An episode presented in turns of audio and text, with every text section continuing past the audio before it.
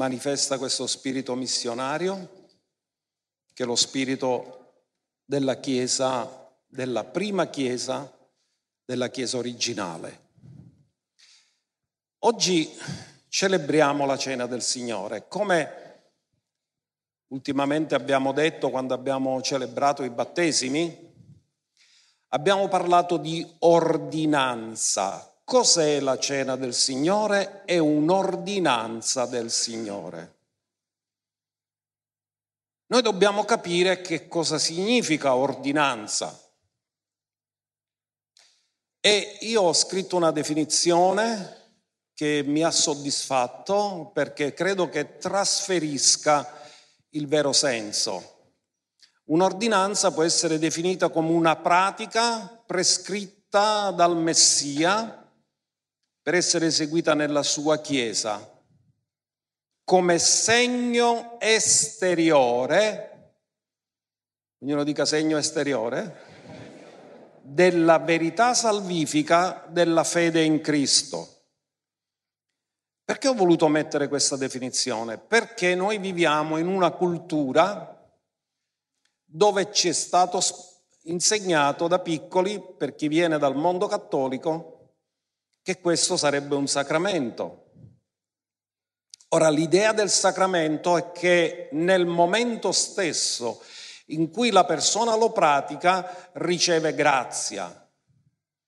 Quindi c'è la corsa, più volte faccio il sacramento, più ricevo grazia, ma questo è un concetto umano sbagliato, perché la cena del Signore non è un sacramento, è un'ordinanza. Quindi non si amministra perché si deve ricevere grazia, ma perché si è ricevuta grazia. È come il battesimo, tu non lo amministri per farli nascere di nuovo, ma perché sono nati di nuovo. Allora dobbiamo avere chiarezza su questo perché altrimenti neghiamo lo stesso patto che celebriamo. Perché se io sono nel patto, sono già nella grazia, non è che celebro il patto per ricevere grazia, ma perché sono nella grazia del patto. Quindi oggi parleremo ancora di patto, ma soprattutto spiegheremo perché non tutte le cose che Gesù ha detto sono ordinanze. Gesù ha dato comandamenti, alcuni di questi sono personali ma altri sono per la Chiesa. Le ordinanze sono per la Chiesa, in generale. Perché un'ordinanza sia definita tale, occorrono tre condizioni. La prima condizione è che Gesù l'abbia ordinata, che il Messia l'abbia ordinata. La seconda condizione è che la prima Chiesa l'abbia praticata, perché chi ha ricevuto insegnamenti direttamente da Gesù è presumibile che siano quelli che abbiano capito meglio degli altri cosa lui voleva dire. E poi che sia teologicamente spiegata nelle epistole.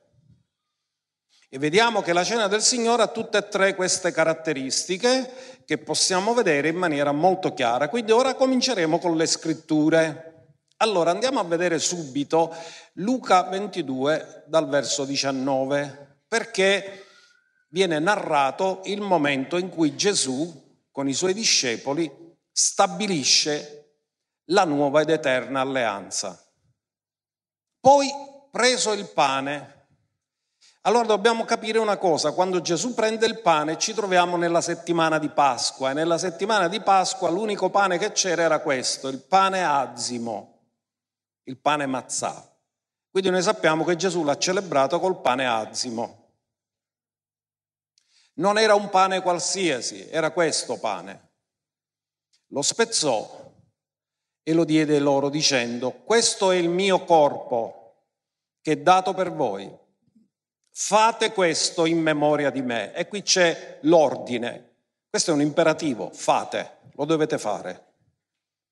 Non è un optional, non è se lo vogliamo fare, ma lo dobbiamo fare, perché lui ce l'ha ordinato e qui c'è la radice dell'ordinanza, ce l'ha ordinato, fate questo in memoria di me. Pure prese il calice dopo aver cenato dicendo questo calice è il nuovo patto nel mio sangue.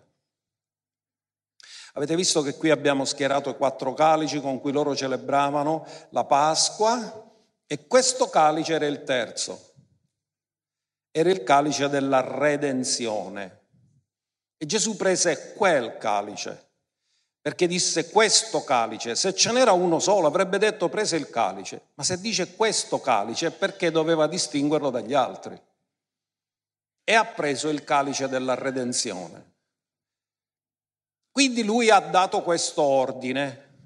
L'hanno recepito i discepoli? Sì, l'hanno recepito e lo troviamo quindi ordinato da Gesù nei Vangeli, praticato negli atti degli Apostoli dalla prima Chiesa.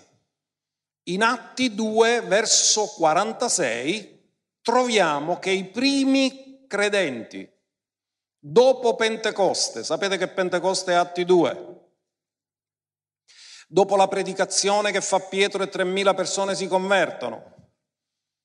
Ci sono i primi credenti. Come vivevano questi primi credenti? Perseveravano con una sola mente tutti i giorni nel Tempio. Ora fermatevi un attimo. La prima chiesa non aveva un locale di proprietà. Il Tempio era un luogo pubblico dove tutti gli ebrei potevano andare. Quindi andavano nel Tempio, ma rompevano il pane nelle case. Perché il Tempio non era solo per loro. Noi che possiamo dire ora il Tempio ce lo chiudiamo e ci facciamo la cena del Signore. Perché era un luogo aperto al pubblico chiunque poteva andare.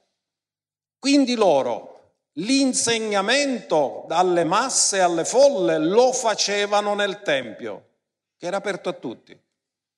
Ma la cena, la prima chiesa, considerando anche il numero molto elevato, perché in due predicazioni già c'erano 8.000 membri, quindi quanto vino ci voleva?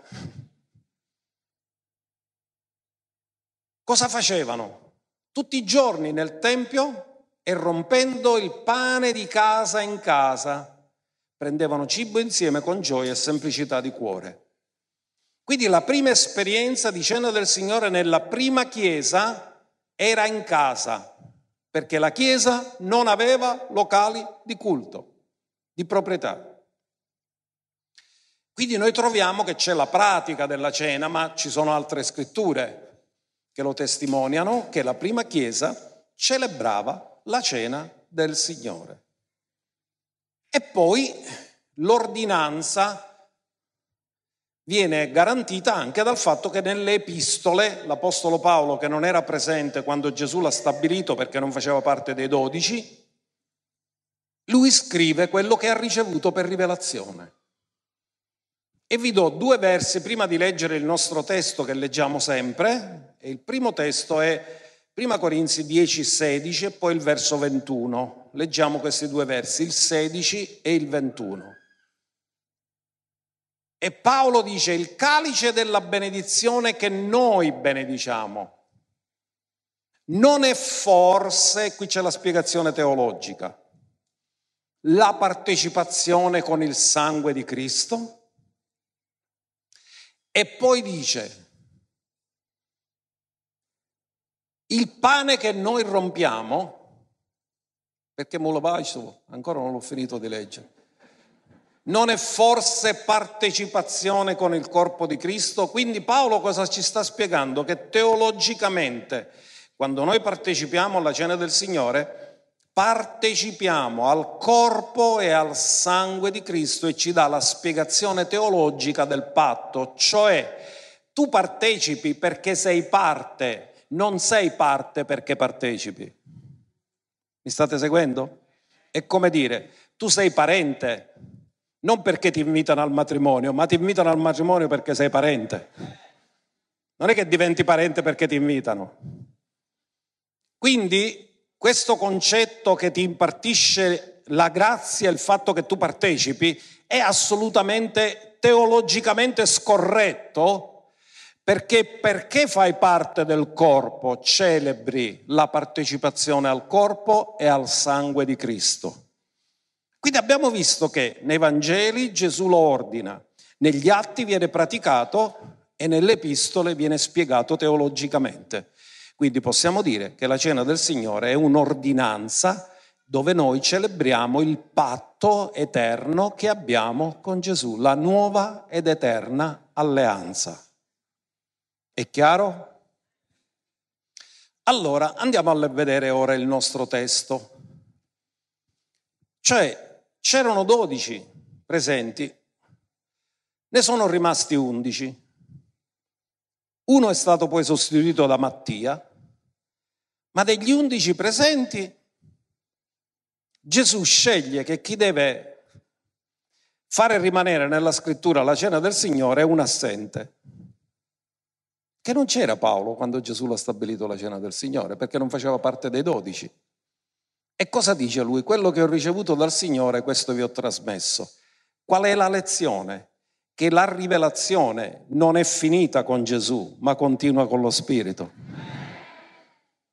Paolo l'ha ricevuto anche se era assente e l'ha ricevuto per rivelazione dello Spirito Santo. Quindi andiamo a studiarci, leggiamo e facciamo riflessioni su quello che dice la scrittura, prima Corinzi 11 a partire dal verso 23, perché Paolo spiega ai Corinti, e qui c'è un'applicazione importante, se Paolo dice ai Corinti che devono celebrare la cena del Signore, in automatico li considera parte del patto, ma siccome i Corinzi sono una chiesa mista, ebrei e gentili, quindi considera noi gentili parte del patto. Cosa che abbiamo detto già la settimana scorsa e abbiamo detto che l'avremmo approfondito oggi. Allora, poiché io ho ricevuto dal Signore ciò che vi ho anche trasmesso, che il Signore Gesù nella notte in cui fu tradito prese del pane e dopo aver reso grazie lo spezzò e disse prendete, mangiate, questo è il mio corpo che è spezzato per voi, fate questo in memoria di me. Fate questo, lo dovete fare in memoria di me. Andiamo avanti. Parimenti, dopo aver cenato, prese anche il calice dicendo, questo calice è il nuovo patto nel mio sangue. Fate questo, ancora una volta c'è l'ordinanza, ogni volta che ne bevete in memoria di me, poiché ogni volta che mangiate di questo pane e bevete di questo calice, voi annunziate la morte del Signore finché Egli venga. Andiamo ancora alla, alla, fino alla fine.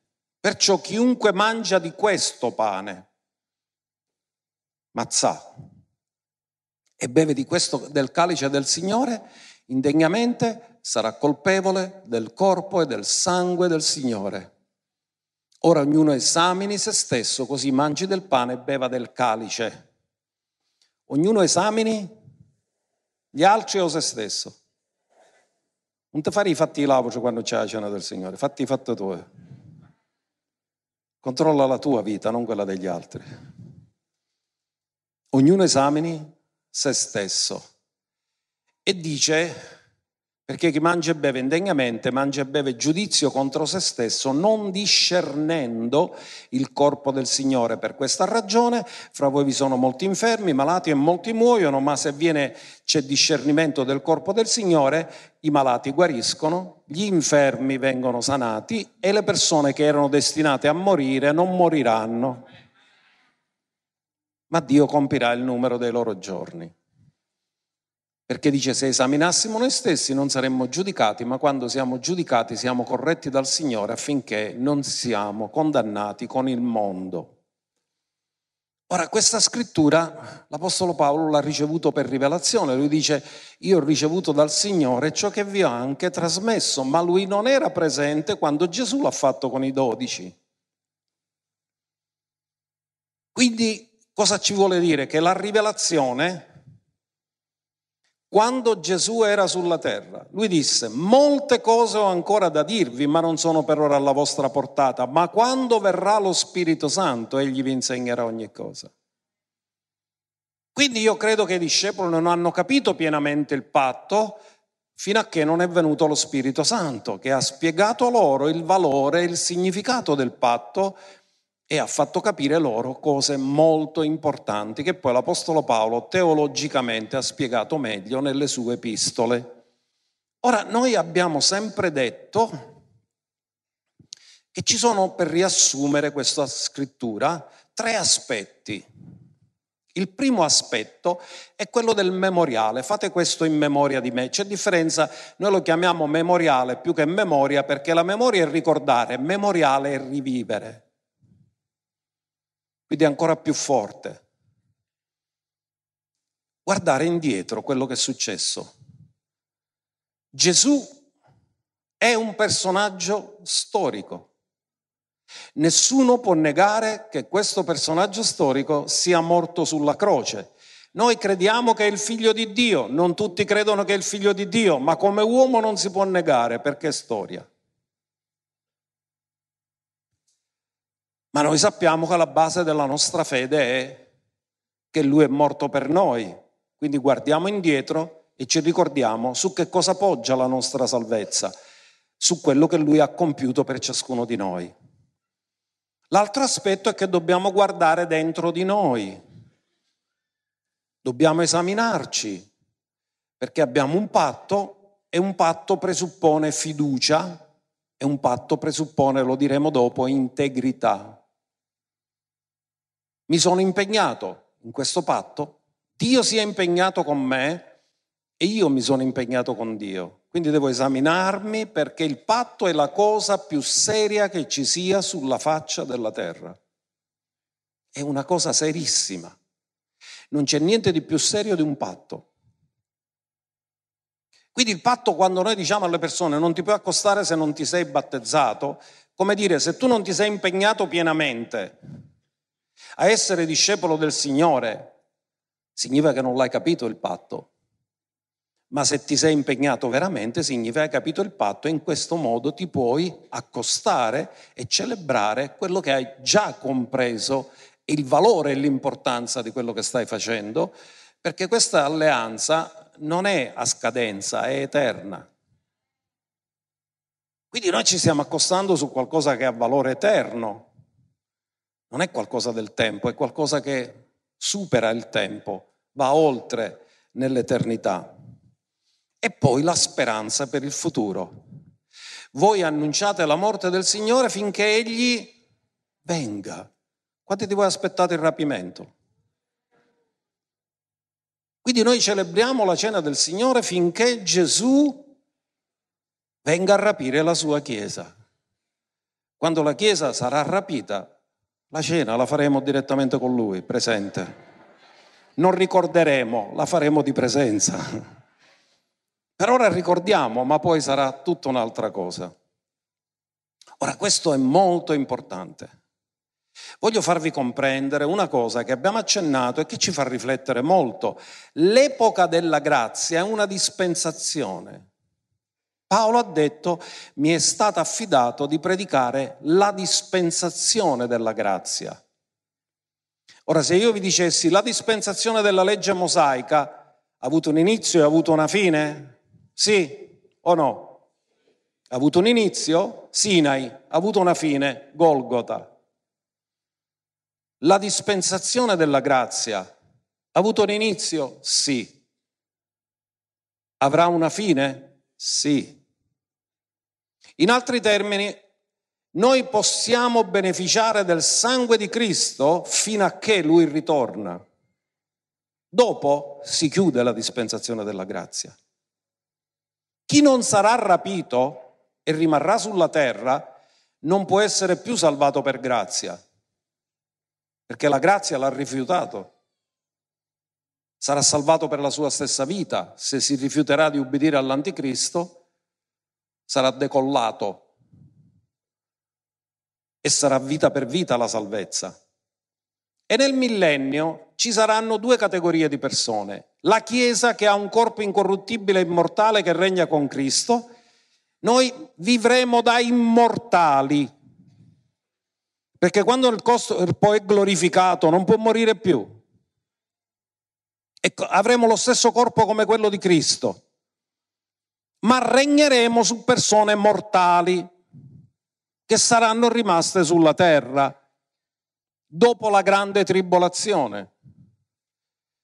Quindi noi regneremo da immortali su mortali.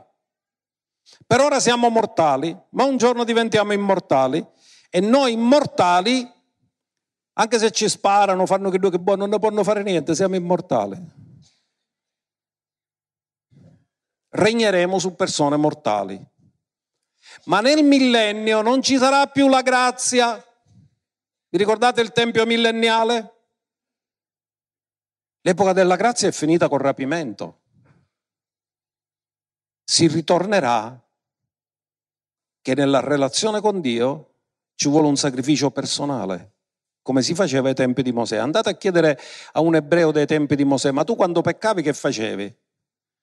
Doveva portare una, un agnello, un capretto, un montone, un toro e doveva sacrificarlo, cioè in altri termini essere perdonato gli costava. Oggi per noi è gratis, ma è costato il sacrificio di Cristo. E a volte lo diamo troppo per scontato, questa grazia, ma quando sarà rimossa ci renderemo conto di quanta grande è stata la grazia che abbiamo ricevuto, quanto valore ha quel sangue. E quando noi oggi ci accostiamo e parliamo del sangue, ci rendiamo conto che quel sangue ci ha dato una grazia tremenda, incalcolabile come valore, potente e meravigliosa. Quindi stiamo riflettendo su quello che celebriamo oggi che è la nuova ed eterna alleanza. La cena del Signore non è altro che la celebrazione della nuova ed eterna alleanza. Quindi quando Paolo dice a loro, ai Corinzi, di celebrare la cena del Signore, sta dicendo voi fate parte della nuova ed eterna alleanza, quindi fate parte dell'adempimento parziale, spirituale di Geremia 31, 31, 34, di cui abbiamo parlato, ma il nuovo patto si basa su questo.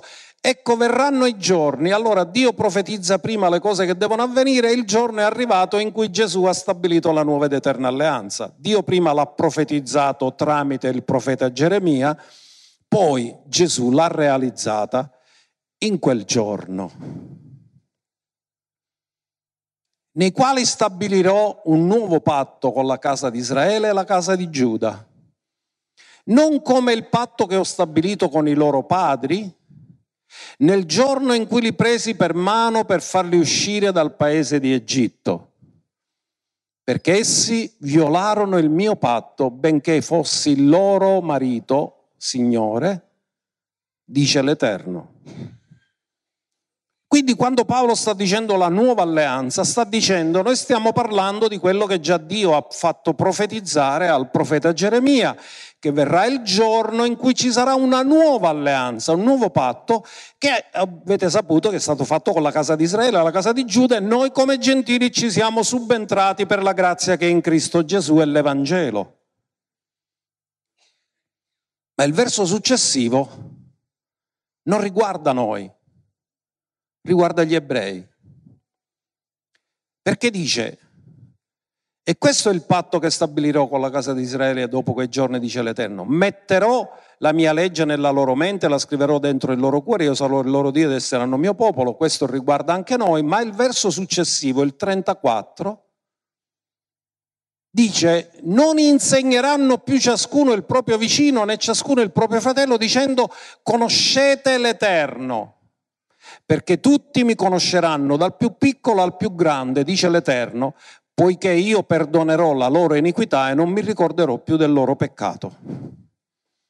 Ora, quest'ultimo verso non è per i gentili, è per gli ebrei e si chiama salvezza nazionale di Israele. Perché dice tutti mi conosceranno. Tutti significa tutti. Che vuol dire? Vuol dire questo, che quando Gesù è venuto sulla terra, la nazione di Israele lo ha rifiutato. Credenti singoli l'hanno accettato, i dodici l'hanno accettato, i tremila l'hanno accettato, i cinquemila l'hanno accettato, ma la nazione l'ha rifiutato. Chi sono stati i primi persecutori della Chiesa? Sono stati gli ebrei, è stato il Sinedrio. E il Sinedrio era la più alta carica istituzionale di Israele. Il Sinedrio ha rigettato il Messia.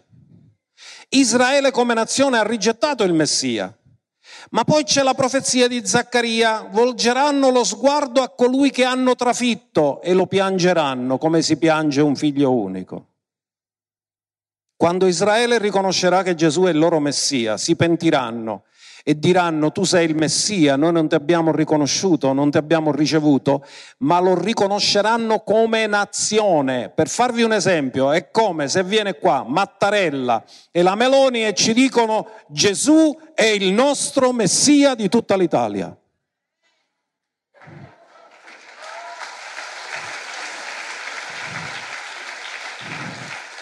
diventa un'istituzione, comprendete che diventa un'istituzione nazionale. Quindi Israele sarà tutto salvato, dal più piccolo al più grande. Questa parte del nuovo patto riguarda la salvezza nazionale di Israele. In quel tempo avverrà che Israele si pentirà e riconoscerà Gesù come loro Messia. Questo non è per la Chiesa, per la Chiesa c'è la benedizione spirituale, scriverò la mia legge nei loro cuori, la metterò nella loro mente. Ma quest'ultimo verso è per Israele. Per ricordarci che il patto Dio l'ha fatto con Israele, noi siamo subentrati, ma questo è solo per loro. La salvezza nazionale non è per l'Italia, è per Israele. Magari fosse per l'Italia. Sarebbe meraviglioso, ma questa è una promessa che Dio ha fatto al popolo di Israele. Ora, quando Dio ha detto tutte queste cose, il Nuovo Testamento ci spiega che, perché Dio dice, il nuovo patto fa capire cose, ma poi viene spiegato meglio nell'epistola agli ebrei, dove lo scrittore ci spiega alcune cose. E una delle cose che ci spiega è che questo nuovo patto, Ebrei 8.6, è migliore del patto mosaico. Ognuno dica migliore. Ma ora Cristo ha ottenuto un ministero tanto più eccellente in quanto egli è mediatore di un patto migliore. La domanda è, chi è stato il mediatore del patto mosaico? Mosè. Chi è il mediatore del nuovo patto? Gesù. E lui dice, Mosè è stato mediatore di un patto attraverso il quale è stata data la legge. Ma Gesù è mediatore di un patto migliore perché attraverso lui è venuta la grazia. La legge è stata data per mezzo di Mosè, ma la grazia e la verità sono venute per mezzo di Gesù Cristo. Quindi basterebbe già questo per dire che è migliore, però io voglio farvi notare una cosa, migliore non significa che è stato abolito quello che c'era già di buono nell'antico, ma che è stato aggiunto qualcosa a quello che già c'era. Quando tu migliori la tua condizione, non significa che butti via tutto quello che avevi prima, significa che aggiungi a quello che avevi prima. Quindi patto migliore significa che ci sono migliori promesse che prima non c'erano, ma c'erano promesse che erano importanti. E quali erano le promesse? Ora fondamentalmente, se lo vogliamo sintetizzare, l'antico patto si occupava di più dell'uomo naturale e il nuovo patto si occupa di più dell'uomo spirituale. L'antico patto provvedeva per tutto ciò che erano bisogni naturali. Il nuovo patto provvede per bisogni naturali e spirituali perché è migliore, significa che si aggiunge a quello che già l'antico patto garantiva. Ora, cosa avevano loro di provvidenza da parte di Dio nell'antico patto. Avevano la provvidenza, Dio si prendeva cura di loro. Avevano la protezione, avevano la guarigione, avevano direzione divina, avevano i profeti e avevano vittoria sui nemici. Ogni volta che scendevano in battaglia, spesso Dio diceva questa battaglia non la dovete combattere voi, la combatto io. In virtù di che cosa? In virtù del patto. Davide perché ha vinto Golia? Perché aveva un patto. Perché ha chiamato Golia incirconciso? perché la circoncisione era il segno del... Quindi lui non ha il patto, io ho il patto, sono io che vinco perché Dio è dalla mia parte. Allora, andiamo a vedere quali sono le quattro cose che poi riepilogheremo che hanno fatto diventare il nuovo patto migliore dell'antico. Il primo, il, l'antico patto non ha mai prodotto nuove nascite, cioè non ha mai cambiato la natura di nessuno. C'è qualcuno nell'antico patto che Dio chiama figlio? No. Il massimo che si può ottenere è essere servi fedeli. E Mosè è fedele in tutta la sua casa, ma come servo dell'Eterno, non come figlio. Mosè un giorno ci dirà, ora pure lui è nato di nuovo perché Gesù è andato a predicare con quelli che erano nel seno di Abramo. Ma lui non ha vissuto sulla terra come tempio dello Spirito, anche se ascoltava Dio faccia a faccia. Non l'ha mai provato questo, non ha mai parlato in lingue. Sono cose prerogative del nuovo patto. La seconda cosa Dio ha messo la sua legge nella nostra mente e l'ha scritto nel nostro cuore, mentre l'antico patto la legge era scritta sulle tavole di pietra. Non era nel loro cuore, ma era per evidenziare che il loro cuore era malvagio. Oggi Dio l'ha scritta nel nostro cuore. Ora ascoltate, non esiste nessuna legge che non è scritta. In altri termini, c'è la legge di Cristo scritta nel nostro cuore. Non è esteriore, è interiore. Quindi vedete quale differenza.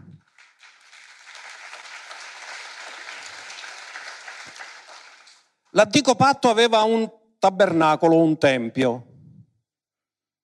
E per andare a presentarsi davanti alla presenza di Dio le persone durante le feste dovevano recarsi nel luogo del Tempio, nel luogo del tabernacolo.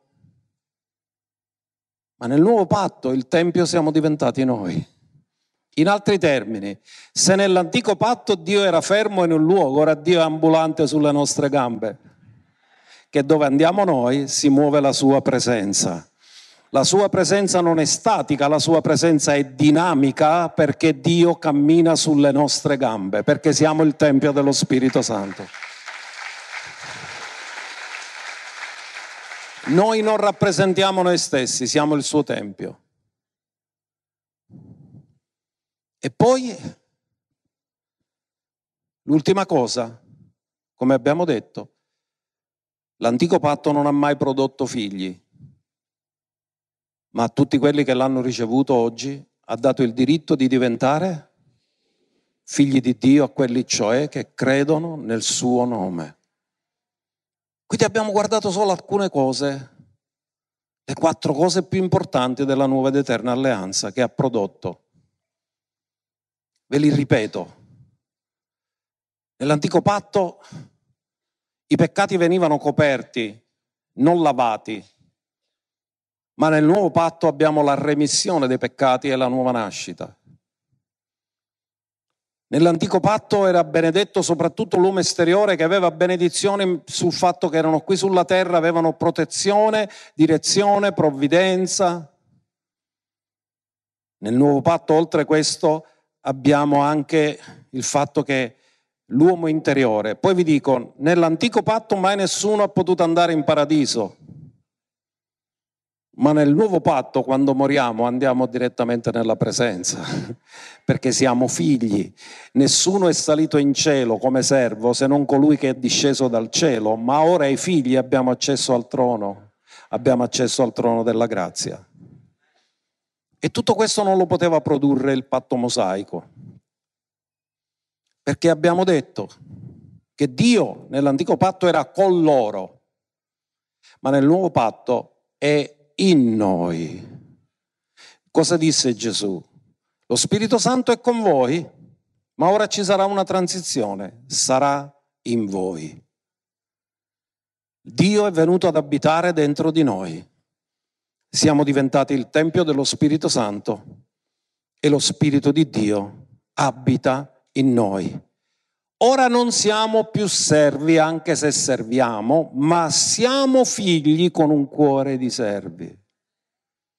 Quando Gesù deve illustrare nel Nuovo Testamento l'amore del padre non parla di un padrone che tratta con gli impiegati, ma parla di un padre che tratta con i figli. Difatti è la storia del figlio prodigo. Il nuovo patto ha prodotto figli. E vi dico una cosa, è incondizionato.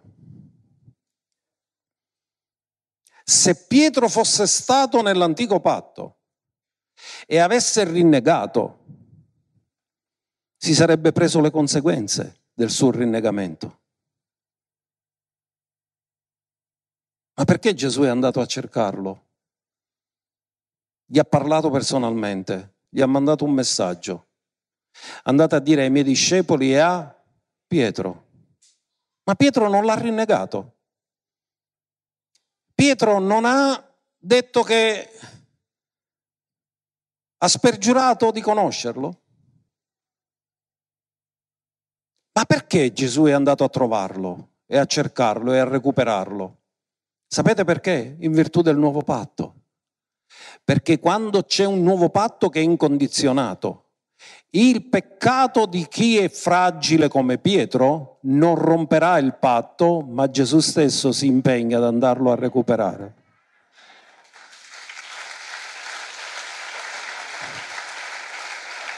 Se comprendiamo questo, capiamo il cuore pastorale. Perché il cuore pastorale non caccia via le persone, non li butta via, perché sa che sono nel patto e le va a recuperare. Anche se fanno stupidaggini e peccano, li vai a recuperare sempre in virtù del sangue del patto.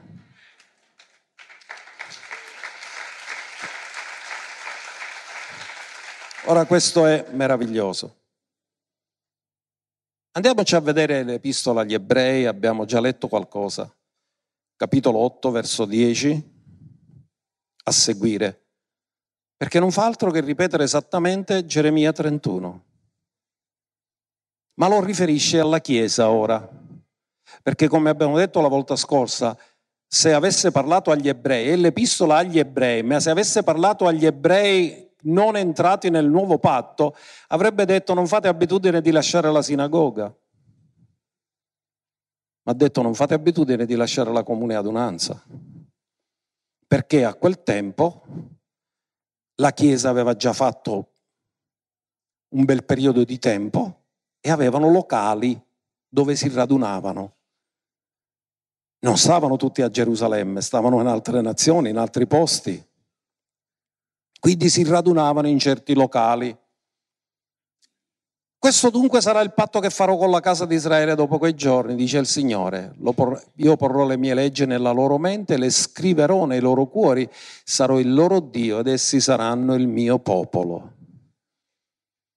Quindi noi siamo il suo, dillo io faccio parte del suo popolo, ma non come suddito, ma come figlio.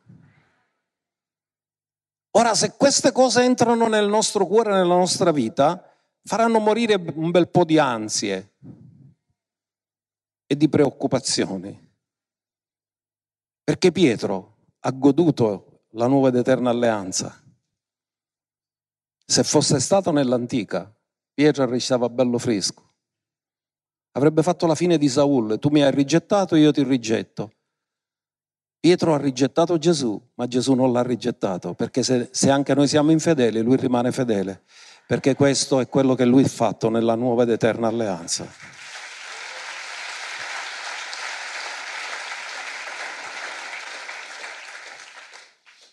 Quindi guardate cosa dice. Non istruiranno più ciascuno il proprio concittadino e ciascuno il proprio fratello, dicendo conosci il Signore perché mi conosceranno tutti dal minore al maggiore di loro, poiché avrò misericordia della loro iniquità e non mi ricorderò più dei loro peccati. In altri termini, quando entrerà a pieno titolo a livello nazionale la ricezione del Messia di Israele come nazione, Dio cancellerà tutti i loro peccati e comincerà una relazione di patto con la casa di Israele e la casa di Giuda, la sua intenzione originale per fare il nuovo patto e poi in questo mistero c'è entrata la Chiesa che è un mistero rivelato agli apostoli e profeti di lui. Ma noi oggi siamo comandati a celebrare il patto, la nuova ed eterna alleanza. Vi do solo due versi per dire, ma tutto quello che Dio ha fatto, qual è il proposito? Il proposito finale lo troviamo in Efesini 1, 4 e 5. Perché Dio è partito da servi e poi con il nuovo patto ci ha fatto diventare figli? Perché lui nel suo piano e intenzione originale non voleva la terra piena di servi, ma la terra piena di figli. Quindi l'antico patto per forza non poteva essere definitivo perché non coincideva con l'intenzione originale di Dio di avere figli sulla faccia della terra, perché al massimo produceva servi fedeli, ma Dio non voleva la terra piena di servi fedeli, Dio voleva la terra piena di figli che le manifestano il suo amore.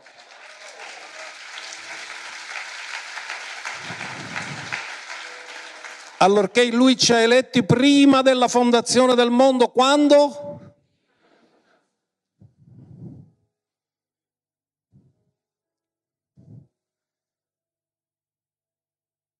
Dì alla persona accanto a te, io sono conosciuto da prima che il mondo fosse.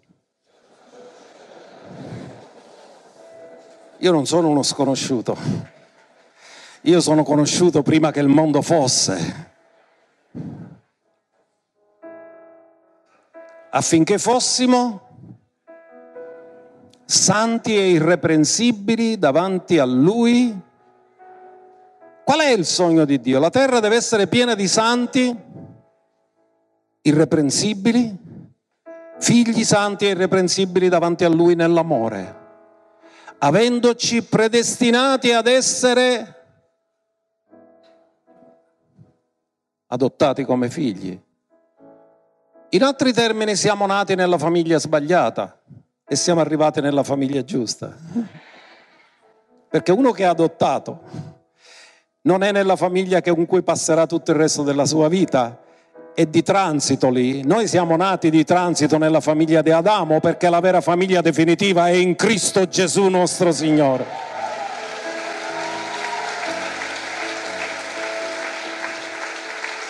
Come suoi figli, per mezzo di Gesù Cristo, secondo il beneplacito della sua volontà. Amen. Alleluia. Che bello capirla la cena del Signore. Ne avessero spiegato prima. Quanto è bello capire il patto, la nuova ed eterna alleanza. E quanto è bello capire che il patto è incondizionato. Vi ricordate come Dio ha trattato Davide dopo che ha peccato? E vi ricordate come ha dovuto trattare Saul? Perché uno era nel patto mosaico, l'altro era in un patto personale. Ma Dio si relaziona solo attraverso patti. Ora tu devi sapere che sei nel patto. Io vi dico una cosa, se molti di noi siamo qui, perché ci abbiamo messo molto del nostro pure per sviarci tante volte, ma Dio sempre ci ha cercato e ci ha portato di fronte nella sua casa. In virtù del sangue del patto perché Lui è fedele. Alziamoci e adoriamolo, onoriamolo con tutto il nostro cuore. Chi è che ci ha amato più di Lui? Nessuno ci ha amato più di Lui. Dio ha tanto amato il mondo che ha dato il suo unico figlio, affinché chiunque crede in Lui non perisca ma abbia la vita eterna. E noi vogliamo, dopo questo canto faremo l'appello di salvezza prima di celebrare la cena, perché noi vogliamo portare le persone, introdurle nel patto e ammaestrarle sul patto. Perché se non comprendiamo il modo come Dio si relaziona con noi oggi, quello che ci hanno rovinato nel passato e non vogliamo giudicare nessuno perché la rivelazione è progressiva e che hanno mescolato antico e nuovo e ci hanno confuso.